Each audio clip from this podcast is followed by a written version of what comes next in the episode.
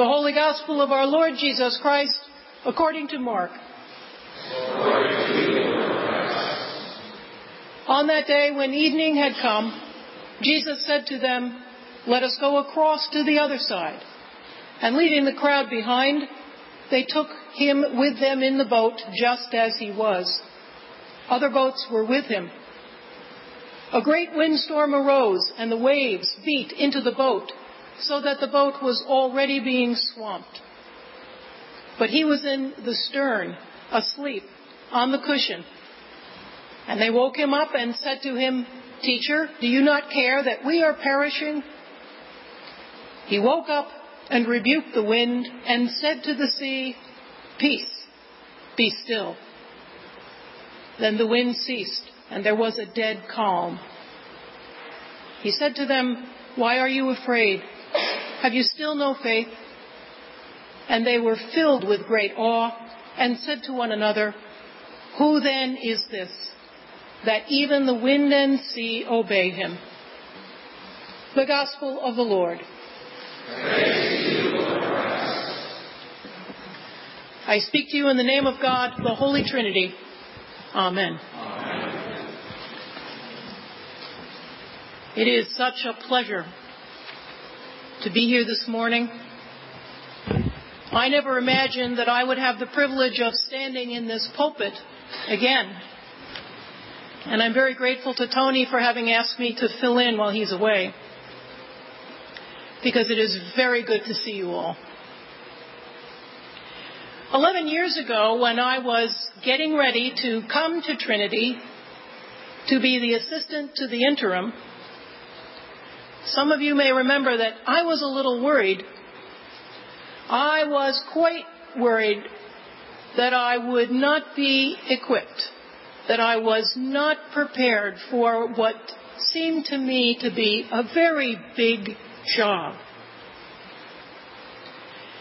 Inevitably, someone who was sitting in one of these pews would say something to me like, just be yourself, or do what you know, or we won't bite.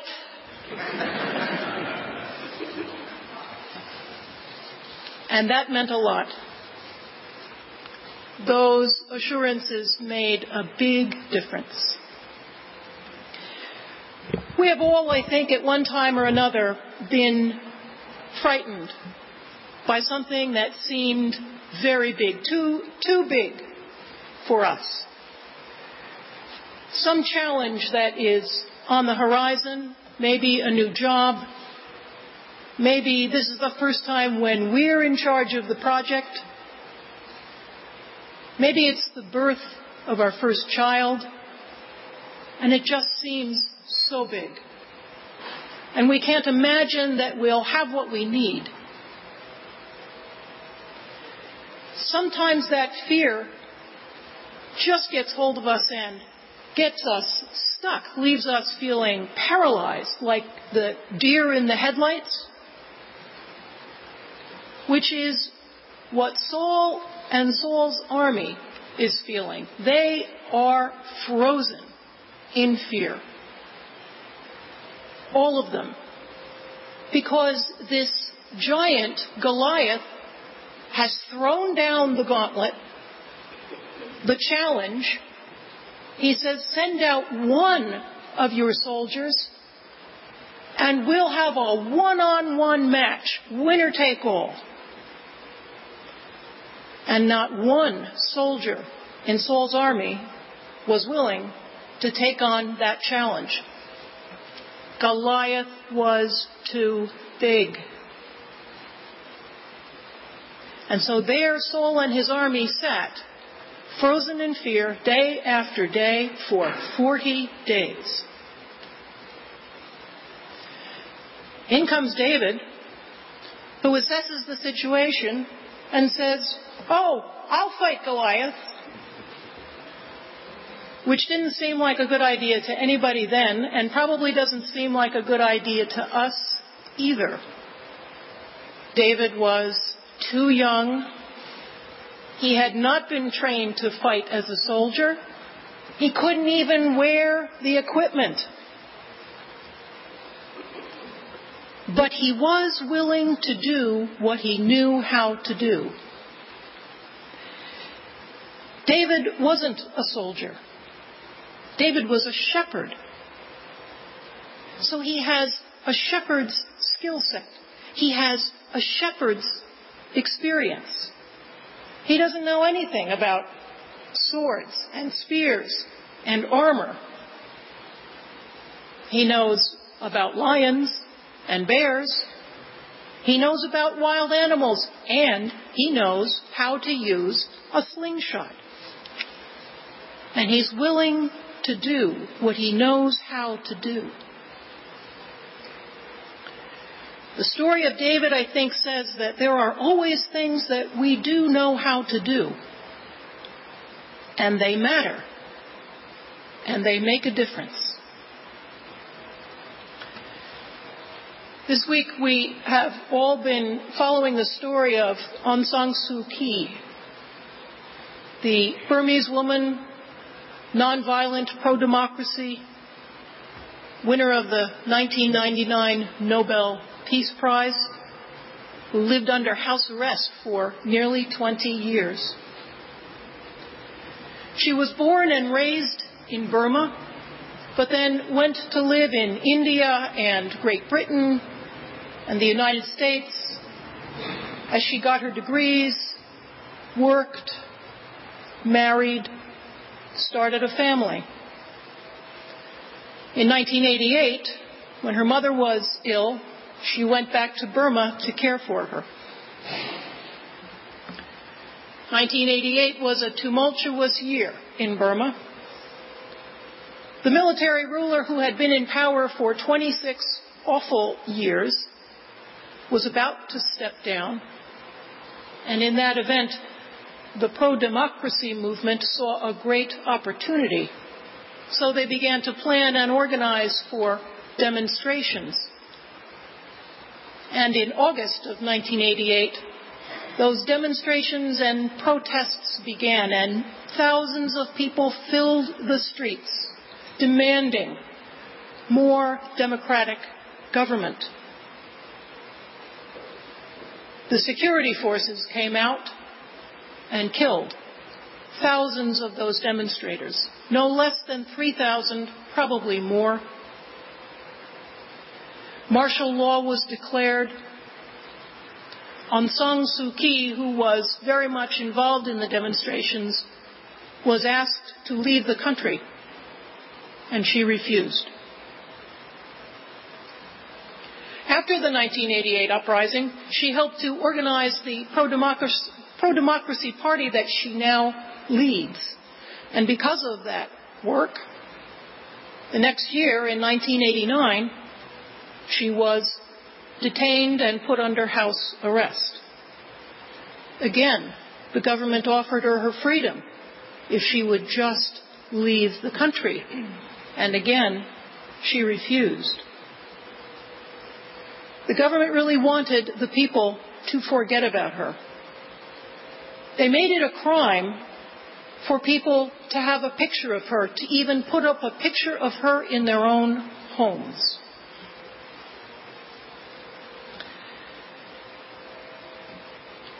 Elections were held in 1990, and the party that she organized won 81% of the seats in parliament.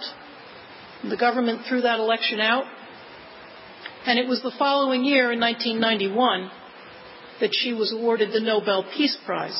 She, she has said that it was the Peace Prize that really saved her life. And she seems to mean it in two sense, senses. One, it was a, a personal affirmation of all that she had been struggling and working for. But it also put her into the international spotlight. And that, that attention, that international attention, may have saved her life. But what about those two years before the Peace Prize? What about those two years when she was a woman alone in house arrest in a country under martial law. There was something else that made a difference and helped to keep her alive. In 1989, which was the first year of her house arrest, the government decided that it needed to issue new currency. They decided they needed a new design of Burma's version of the dollar bill, the kyat. They wanted to redesign the kyat note. So they assigned an artist to work on drawing the portrait that would go on the new kyat note. now, the artist happened to be a supporter of Aung San Suu Kyi.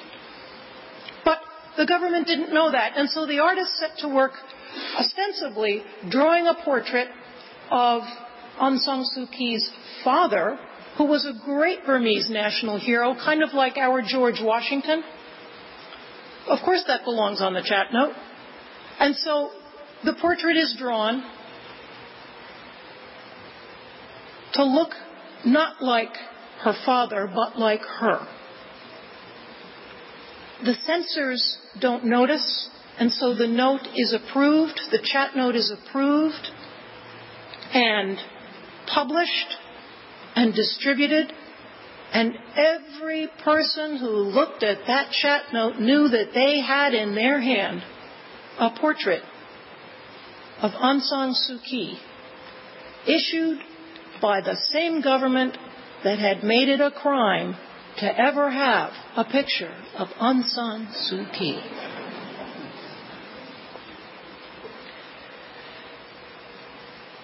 When the government realized what it had done, it of course it tried to call back the bills, but you can imagine how unsuccessful that was. And the notes became treasured. They became known as democracy notes and were waved over people's heads at the demonstrations in which it was clear that Aung San Suu Kyi was not forgotten and the pro democracy movement was alive and would continue. That kyat note, that portrait, inspired ordinary people to continue to organize, to protest, to hope. It was tangible proof that a Goliath could be outwitted and made to fall flat on its face.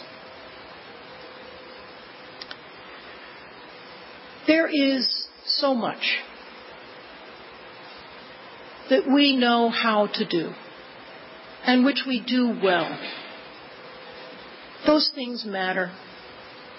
They make a difference. As Christians, there are so many things that we know how to do and which we do well, and they matter. They make a difference. St. Paul lists just a few of them. We know how to be knowledgeable.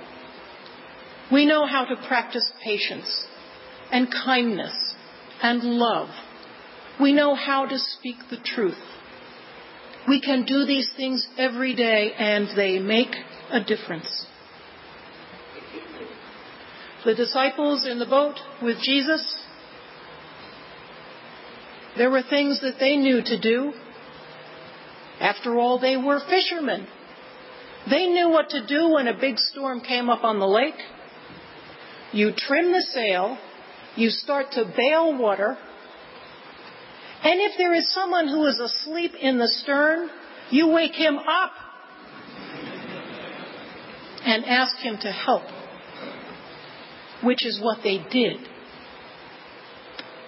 They did not know that in that moment they were calling on the name of the Lord, but they were and the sea and the wind became still. And I think that what Jesus said to them in that moment about faith was not a rebuke as much as an invitation. An invitation to see, to have faith that God is always with us. We do sometimes feel that the challenges we face are bigger than we are.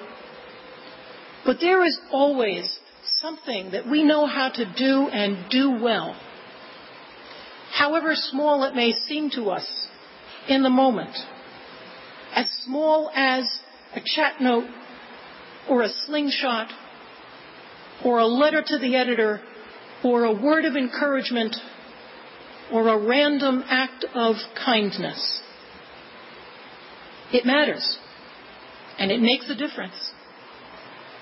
And as long as we are busy doing what we know how to do, Jesus says we can believe and have faith that God will be there with us.